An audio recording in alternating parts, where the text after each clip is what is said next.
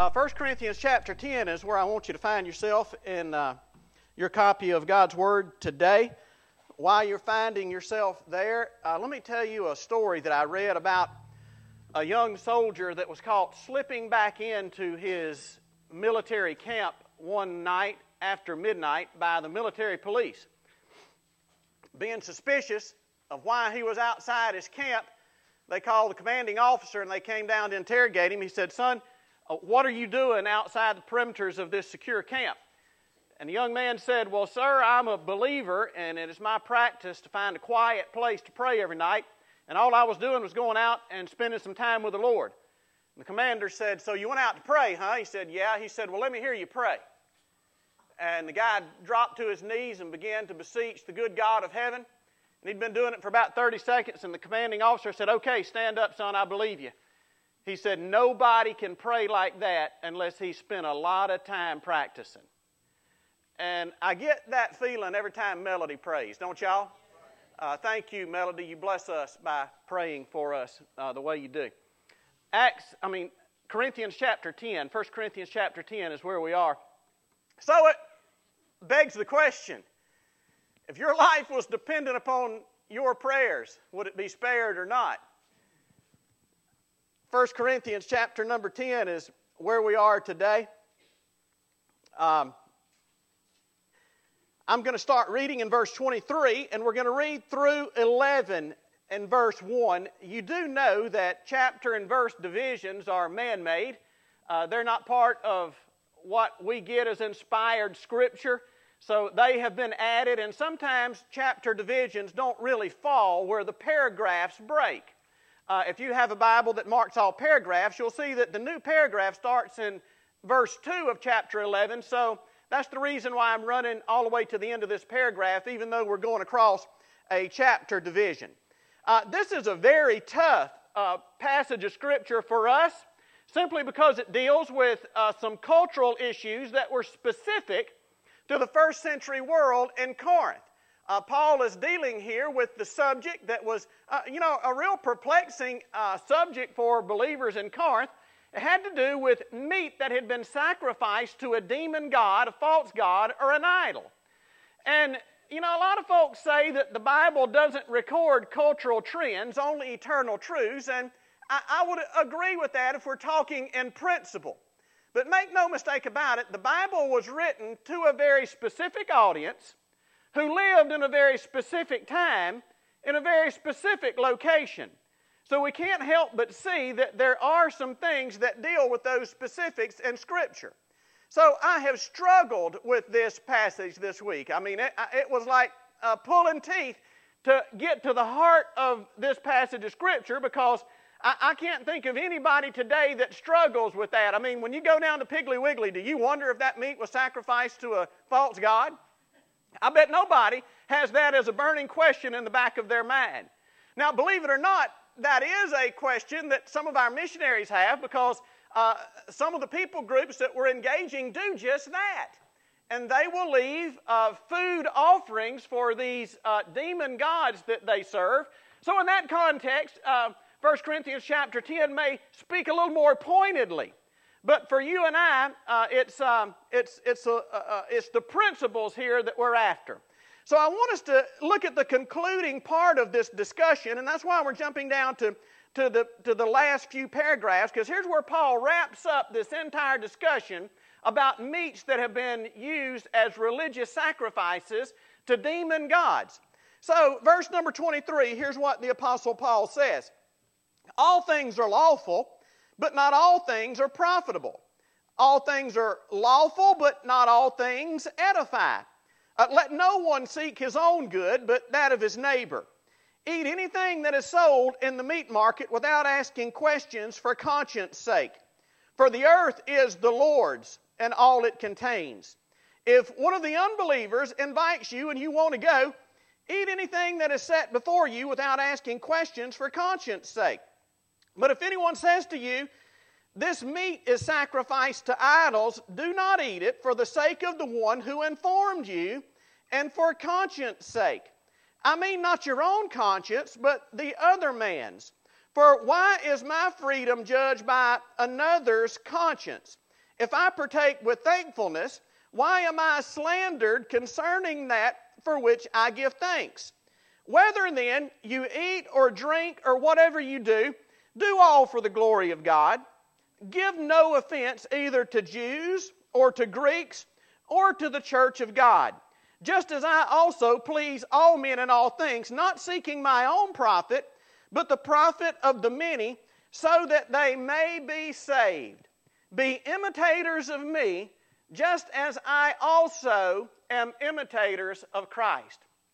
Well, why were the Corinthians struggling with this burning, uh, burning question of should I or should I not eat meat that I know has been used in a religious ceremony in sacrifice to a false God? It was a question that plagued them because there really was no specific black and white word that they could look to and says, Thus saith the Lord, in regards to meat sacrificed to idols. It was a gray area. Now, gray areas are abundant. Uh, it seems that most decisions that we make in life, we find that are in these gray areas, and a gray area being one of these decisions, just like meat sacrifice to idols, that we really don't have a black and white definitive word in the Bible about what action you and I should take as believers. I mean, there's a lot of gray areas in life. And we've got to learn to navigate those gray areas based on biblical principles. So I want to speak to you today on this subject guidelines for gray areas. And again, boy, grace groups, uh, we're going to be all over this. Uh, uh, uh gray areas. Uh, an area of life, a decision that you have to make that you don't have a definite directive in the Bible to which you can go and follow as the normal, standard, ethical response to that particular question. For instance, gray areas. Let me name a few and this week in Grace Group, I want you to help me expand this because we certainly can broaden these topics of gray areas. I mean, right now we've got a lot of gray areas in the area of ethics. And boy, uh, ethics departments in universities and colleges across our land today are in high gear as it relates to ethics. It's a field of philosophy that naturally deals with right and wrong, but here's the problem most of those ethics departments don't have any standard by which they determine right and wrong like you and I do. I mean, we do have a standard, and that standard is the Word of God. But the reason those ethics departments are in high gear is because our technology is outpacing our morality. So when our ethic and our ability outpaces morality, we end up being able to do some things that probably we ought not do. I mean, just stop and think about today the advances that we have in medical science. We can do some things in medicine today, but just because we can do them doesn't mean that we should or ought to do them. You see, those are gray areas. But now let's bring it down maybe a little bit closer to home as it relates to a gray area. Here's some gray area topics. Who should I marry? Because I don't know about you, but I, I, didn't go to God's Word and it said, Richie Allen, thou shalt marry Heather. Just didn't say that. yeah, uh, what should you do for a living? What is your profession? What's going to be your major in college? What are you going to study? Uh, where are you going to live? Uh, uh, uh, what company are you going to work for? All of these things. Have you noticed you can't go to the Bible and get answers directly for those questions? But there are some principles contained within God's Word that'll help us make good decisions. And by the way, I think life is filled with these gray area tough decisions because naturally a part of maturity as a believer is your decision making ability.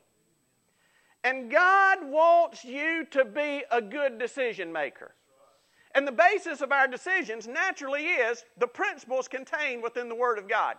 Hey, do you know anybody that's just a bad decision maker? They just, by golly, cannot make a good decision. I mean, I, I, I know some folk like that.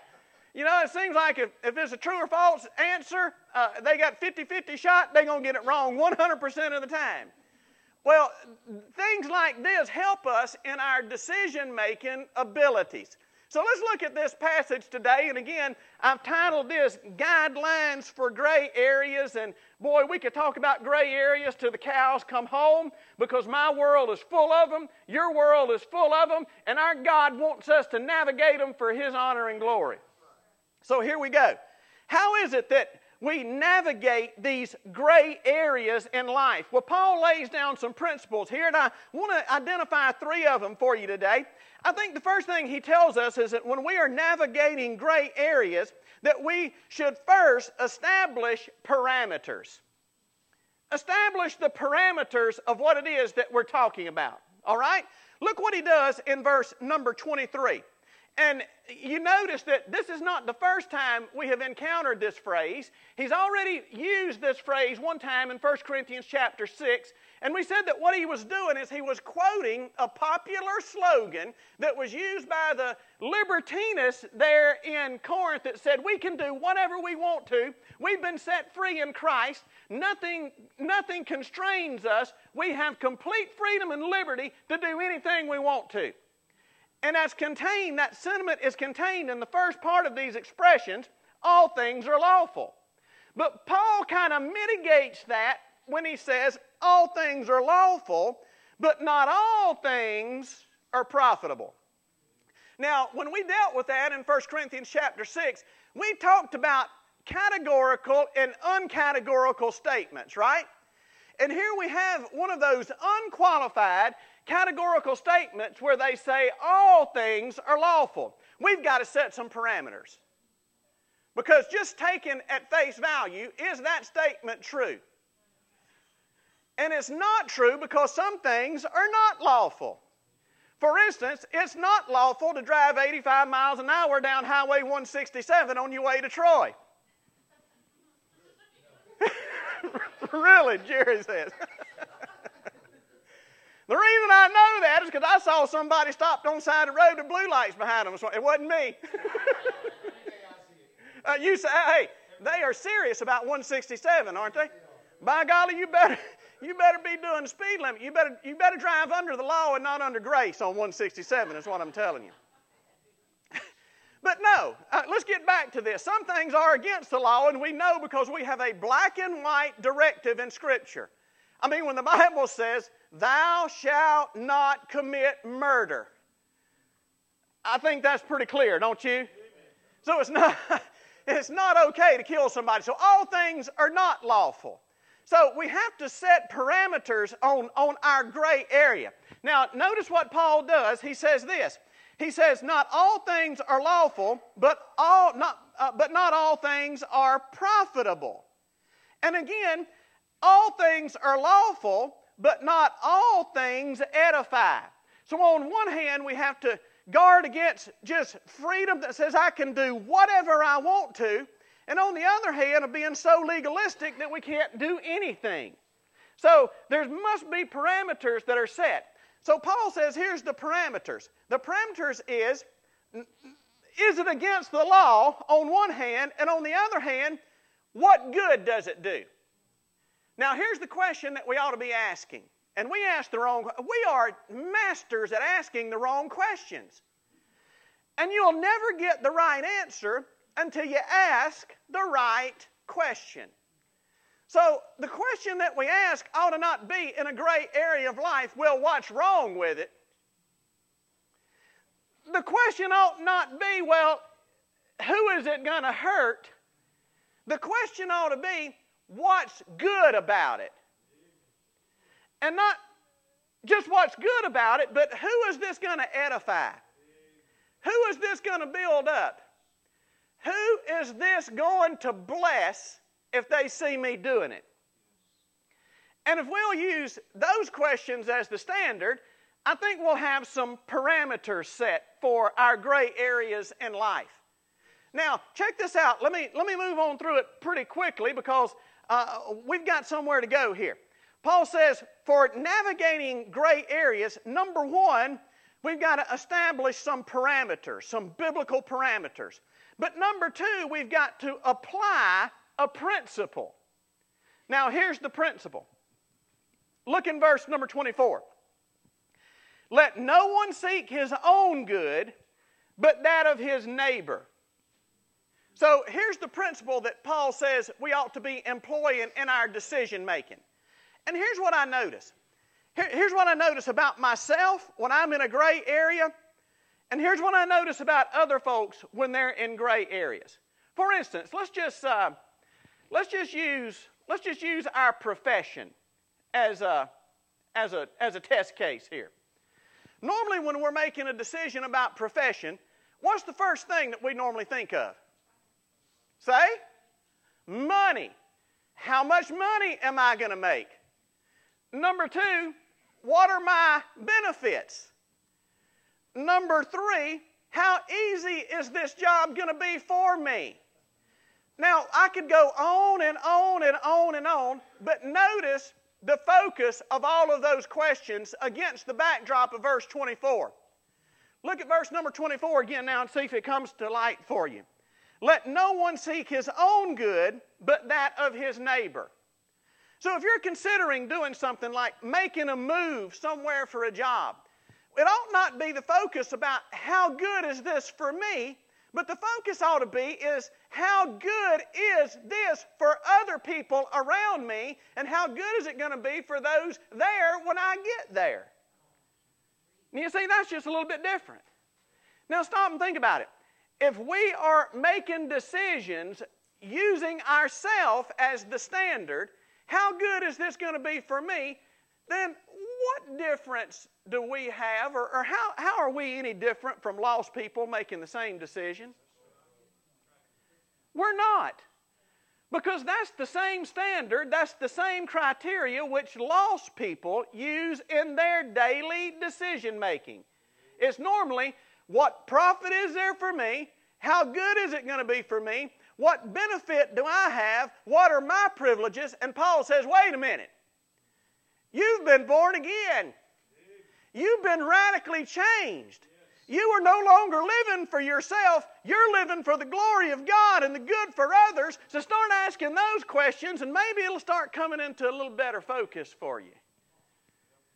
So notice what it is that Paul does is he gives us this principle. He says, apply this principle. Don't seek your good, but seek the good of others. My word, I can think back in recent history of some folk who have made some boneheaded decisions, including me. That if we would have just thought through it from this perspective about the, the ramifications of this on others and not just me, Man, that's selfish, is it not? Hey, we talked this morning a little bit about sending churches and selfish churches. A sending church focuses on others, right? A selfish church focuses on self. It's the same way with believers. A selfish believer has himself at the center all of his decision making criteria is about me and my good and my benefit. And Paul says, No, sir. When you were born again, you forever gave up the privilege of using yourself as the standard. Now we're using other people as the standard. Now look what he does. He gives three practical examples. I love this. Because notice what Paul does he gives three examples or scenarios in which to apply this principle. The first one is in private. It's in private. Verse number 25, look what he says. He says, Eat anything that is sold in the marketplace without asking questions for conscience sake. So here's the, here's the scenario that Paul's describing. Here was a Corinthian believer. They go to the cupboard, see what they're going to cook for supper, and the cupboard is bare. So they shut the doors of the cupboard and they go down to the local Piggly Wiggly, right? And they go to the meat counter and the butcher's back there, man, there's some pretty cuts out there. And there's some cuts that I think I can make something out of this tonight. Well, what do you do? Well, you go up there and you pick that up out of the refrigerated section and you take it straight up to the cash register and you put it down there. You pay for it, you get out without asking any questions. You see, that's a private thing. It's private. And Paul uses the word conscience here. He says, you know, if that's an issue for you, he says, he's done, he's done determine the fact in these preceding verses that those false gods are just that, it's false. And here's the thing the meat that was offered is not evil. What's evil is the intent of the person's heart who is doing the offering. But an offered pork chop does not embody evil. But here's this there were some believers in Corinth who had not arrived at that conclusion yet. They were what Paul calls a weaker brother.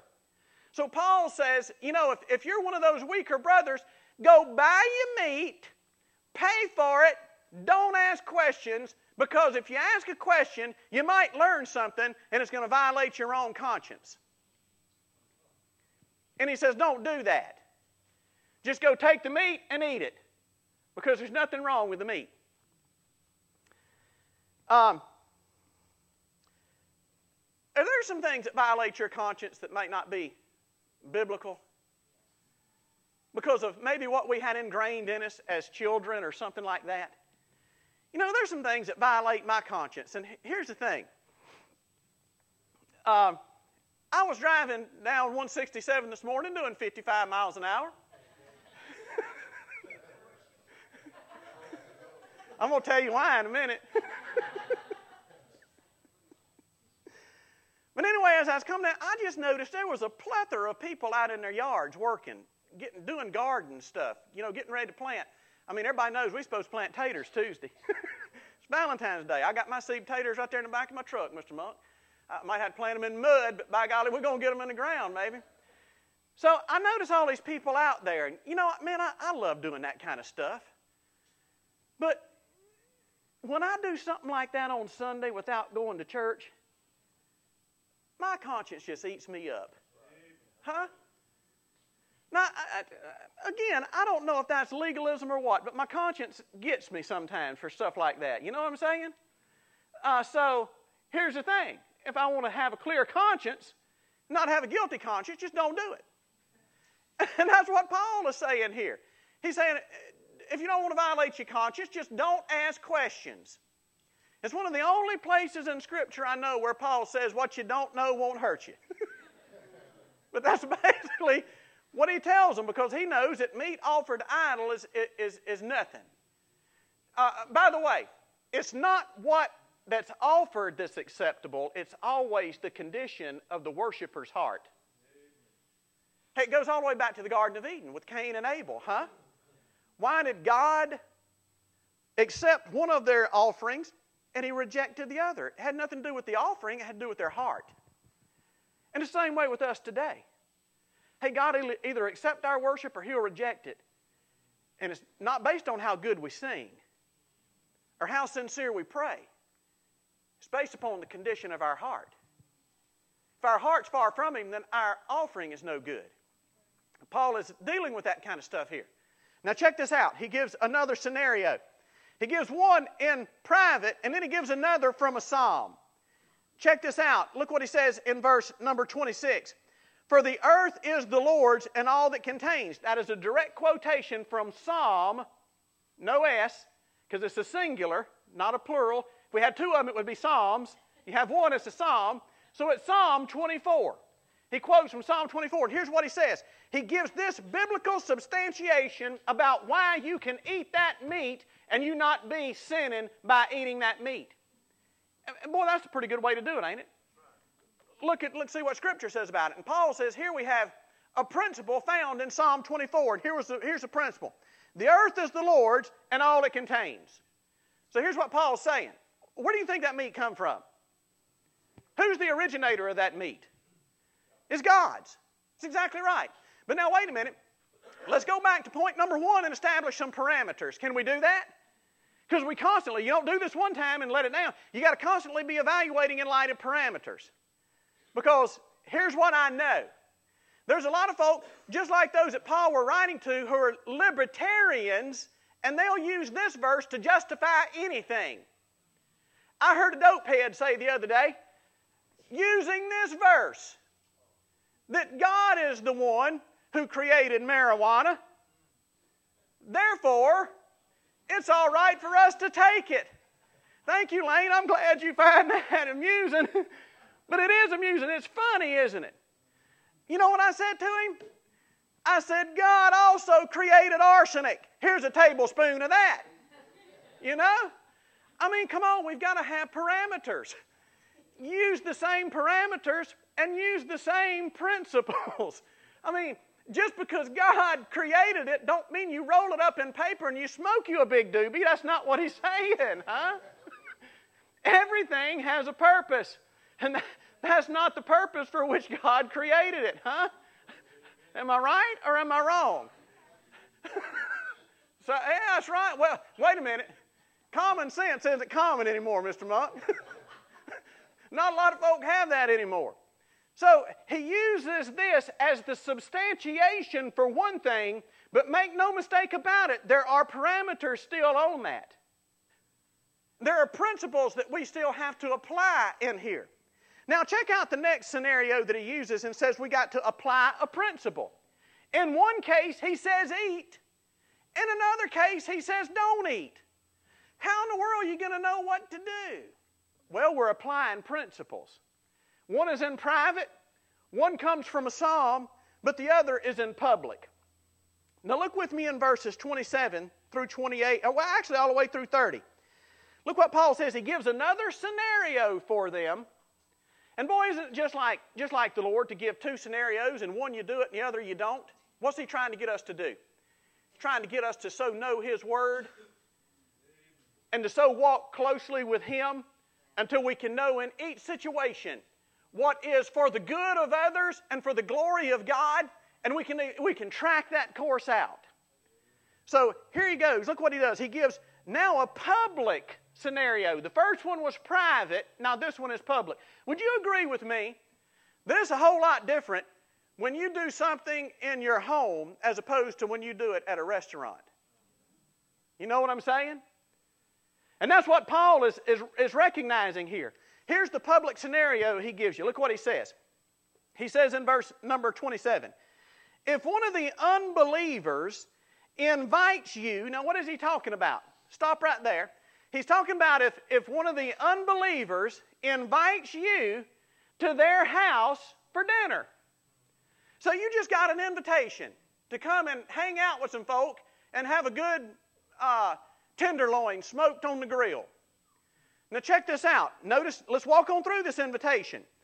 If one of the unbelievers invites you, here, there's two conditions. One of them, if you're invited by an unbeliever. Second condition, if you want to go. Well, that would have wiped me out right there, Lisa. Because all I want to do is sit home, Jerry. you know? I mean, home is my favorite place on the, on the, in, the, in the planet. I just soon sit right there. When I want to go hang out with a heathen and eat a piece of meat that was sacrificed to an idol for. Now I can sit right here in my own house, shoot a deer out the back window, and cook him, and he ain't been offered to nobody but me, huh? you know what I'm saying? so I like that Paul does that. He gives us two conditions. If you're invited and you want to go, dilemma solved for me. I don't have to worry about this gray area. All right. I'm glad y'all let me cut up every now and then. Look, if one of the unbelievers invites you to come to his house and have dinner and you want to go, here's what Paul says Eat anything that is set before you without asking questions for conscience sake. But if anyone says to you while you're there at that dinner party, this is meat, uh, or, or, this is meat sacrificed to idols. Do not eat it for the sake of the one who informed you, and for conscience sake.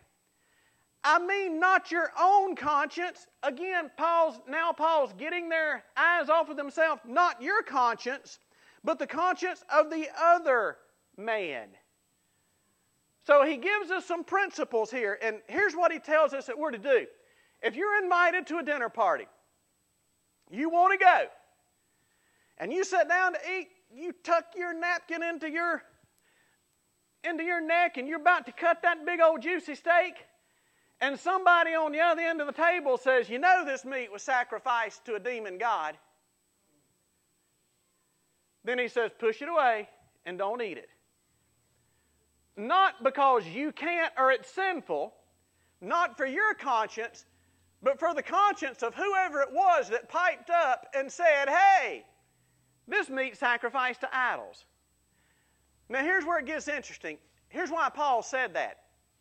And here's what you and I are to learn to do. I'm grateful to Miss Tiffany Anderson for putting this into my vocabulary. In that moment, you've got to know how to read the room. Read the room. Stop and think about it. You're at unbelievers' house.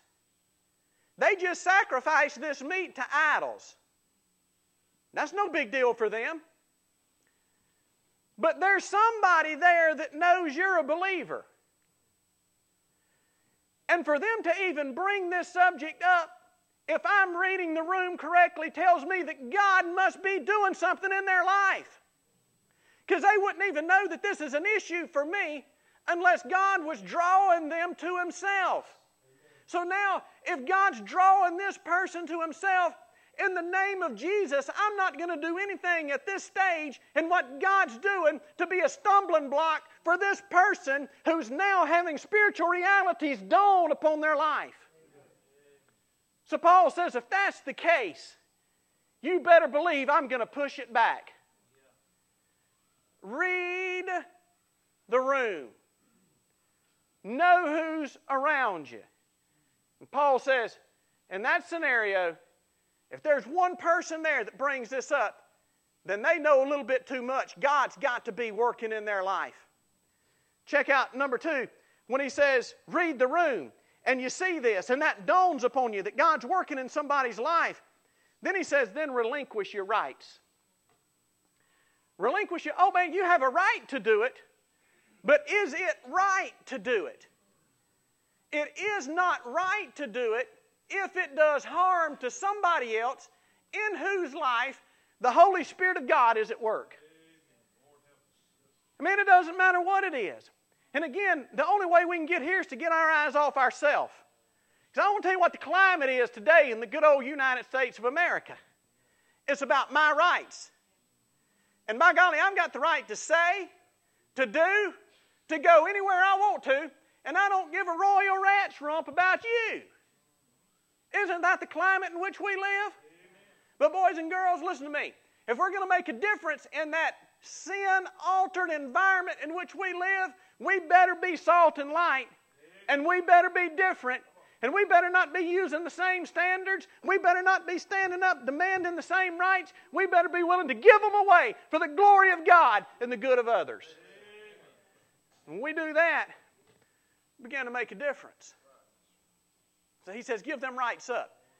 Hey, by the way, man, I always think about stuff like this. God have mercy on my soul when I'm not willing to give up a ribeye. When Jesus Christ gave up his life on an old rugged cross for me. Huh? I mean, my goodness. What does it cost me? In light of what it cost, what it cost him. God have mercy when I'm more worried about my rights than what it ought to be costing me to be a Christ follower. Check out number next guidelines for the gray areas of life. Number one, Paul tells us hey, when you're navigating those areas, first establish some parameters, verse number 23. Second, apply a principle. That non selfish principle, it's not going to be based on me, but it's for the good of others. And then finally, in verse 31 through 11, 1, he says, identify priorities. Now, check out what he does here, how he sets the stage for his answer in verse 31. He says he anticipates this question because he knows the heart of sinful people. Does he not? When he tells folk to push back from that ribeye, if somebody asks the question, because obviously God must be at work in their life, when he says push back, he knows what the question of a fleshly believer is going to be. You know what it's going to be? It's going to be just what he says right here. Why is my freedom judged by another man's conscience? Huh? You ever ask that? What right do you have judge me? By golly, I'm going to do whatever I want to. I don't care if you like it or not. Check out second question he, he, he says. Why am I slandered concerning that for which I give thanks? So here we have somebody who's feigning to be spiritual and giving thanks. By the way, you know why we give thanks? It's the condition of the heart. Remember, we done talked about the offering. So they said, you know, as long as I say God is great, God is good, let us thank Him for our food, over my over my dinner, then everything's good and I can do it. But Paul says, no. Notice what he says. He says, why is why am I look, look at verse number 30. Let me let me get it right. Or verse number 20. Why is my freedom judged by another man's conscience? Number two, why am I slandered? I, I think he's given us something here he didn't mean to. You go ahead and do something that's questionable. You may be okay with it in your conscience, but if somebody else has not, they're going to slander you. Huh? I mean, let me just go out there and lay the, the real example on the table. Member of Grace Church is at Applebee's Friday night. Somebody from another church walks in. You got a glass of wine on your table. What you think Grace Church is going to get? Huh? It's not just you. It's Grace Church. We'll all get it. I promise you we will. Uh, Paul's saying, you do these kind of things, and what you're going to get is slander in return. Yes. Now, check out. He gives the answer in verse number 31 to those questions. Why should my freedom be judged by another man's conscience? Well, he gives the answer in verse 31. Whether then you eat or you drink or whatever you do, do all for the glory of God. Can I say there's your priority right there? That is the established priority of your life and my life. Whether we recognize it or not, that's why God created you. That's why God saved you for His honor and glory alone. So that's the priority. So notice what He does in these next few verses he gives us several ways by which God is glorified. Because we throw that word out there a lot, don't we? But in a practical matter, how is God glorified by your behavior and by my behavior? What brings glory to God? Well, Paul answers that. Look in verse number 32. Give no offense either to Jews or to Greeks or to the church of God. That is, that's everybody right there. That's everybody who's drawn a breath on this planet today. You're either a Jew a Gentile or you're part of the church. Am I right? So he just put the whole world before us and he says, Give no offense. So, how is God glorified? Number one, God is glorified when believers are sensitive. Sensitive. Sensitive. Now, I don't mean, you know, sensitive in a way that you wear your emotions on your sleeve and everybody hurts your feelings. That's not what I mean. But I mean when you are sensitive to what God's doing, and you're sensitive to the needs of others, and you're sensitive to what will benefit them. And when we live with our eye on not what's good for me, but what's good for you. Hey, stop and think about that. If everybody in this church lived that way, if I sought your good and you constantly sought my good, and everybody did that. How much better off would every one of us be? Because all of a sudden now I've got 110 people. How many we got in here, Colin? In this building today? 136. So I've got 136 people this week looking out for my good. I'd rather have 136 doing it than just one, hadn't you? Than just me. and it's the same way for you. If everybody did that, think how much better off we'd be. So Paul says God's glorified when believers are sensitive. Sensitive to others. Check this out. Number next, he says this. Uh, Cliff, what is this in verse number 33? So that. What is that?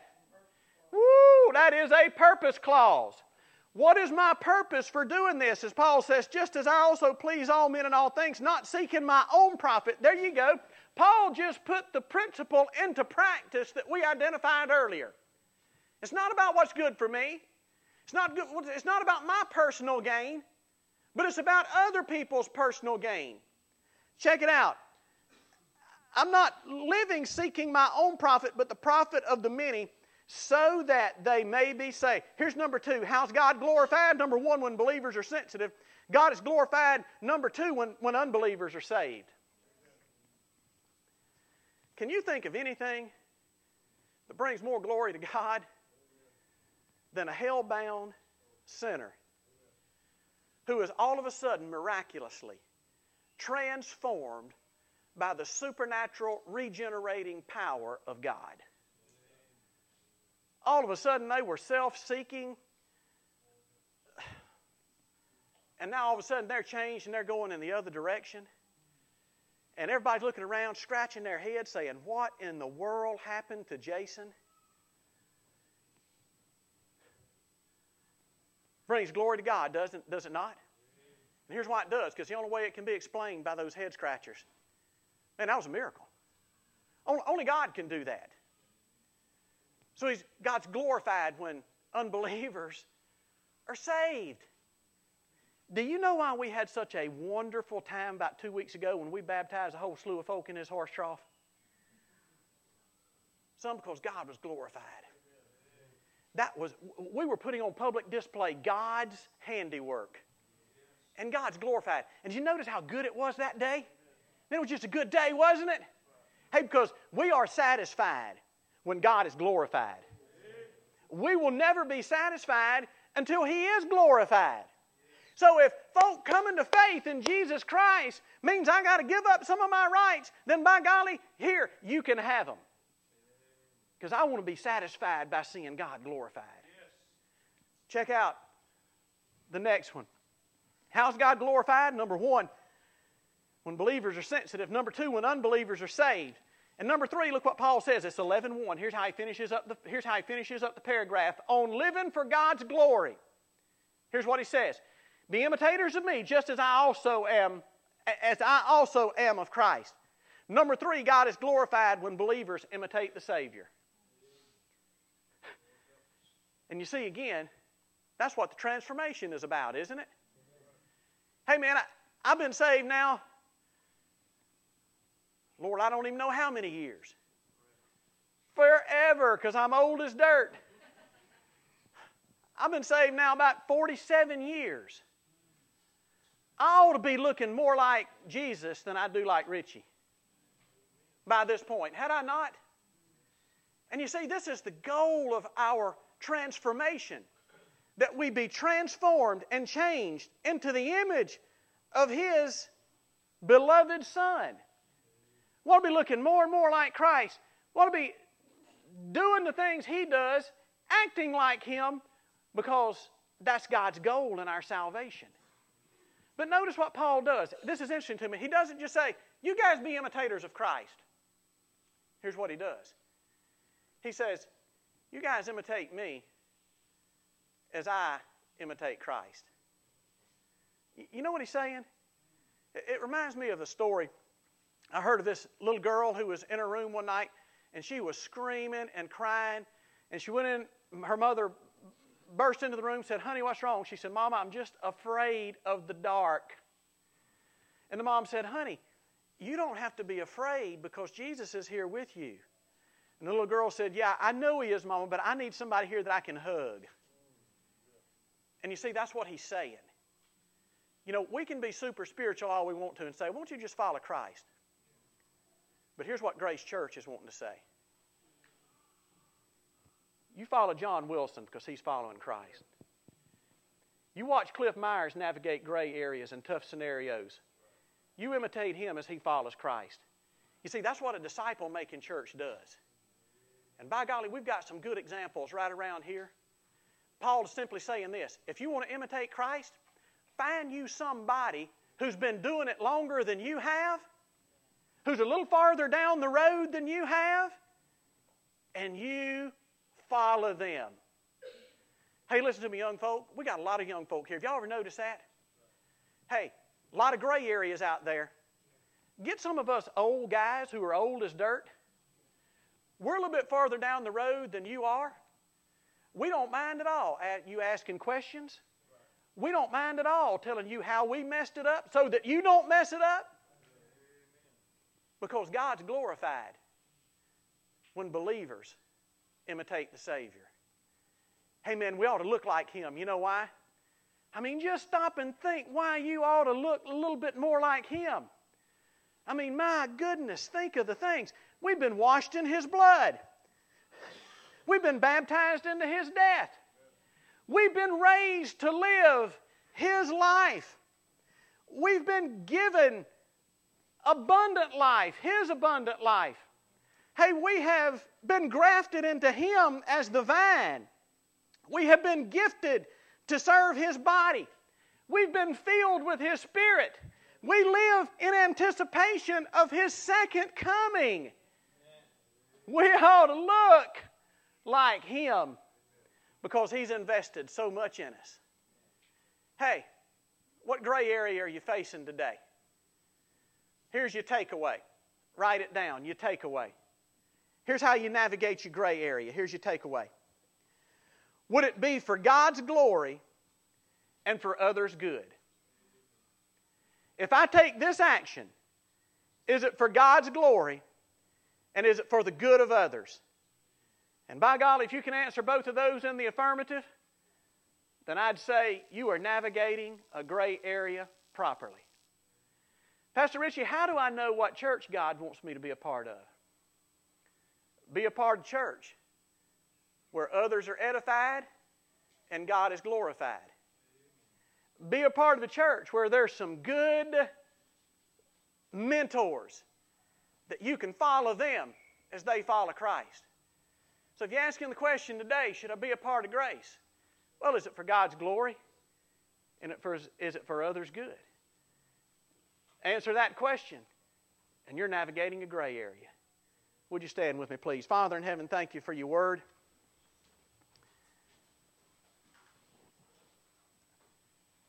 Thank you, God, that in principle you address most every matter in life right here in this book. And God, I pray that you'll help us at Grace do exactly what we say we do, and that is dive into the Word and search your counsel and be willing to take the whole counsel of your Word and apply it to every area of our life. God, I thank you for a church that is concerned about your glory and about the good of others.